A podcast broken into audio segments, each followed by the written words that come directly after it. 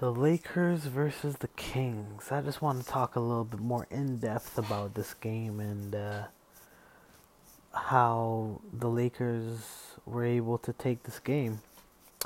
So, Brandon Ingram scored 13 points, 7 rebounds, 8 assists. And uh, he was shot 42% from the field, so that's not too bad. I think he's coming he's coming along really well and he's going to be a true cornerstone for the Lakers in the future. Julius Randle is someone the Magic Johnson and Jeanie Buss have to think about keeping too because he's playing amazing this year. He's just really aggressive in the paint and no matter who's guarding him, he just overpowers him.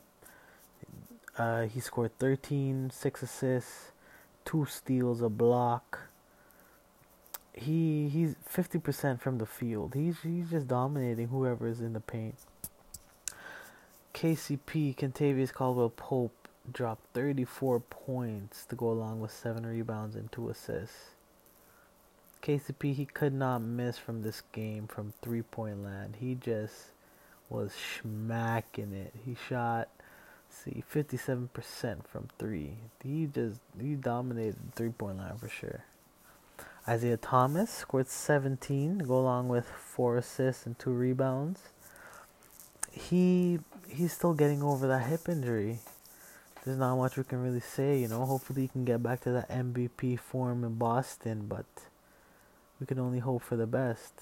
I wish he I wish him well because Lonzo Lonzo and him that, that can be a really good pairing.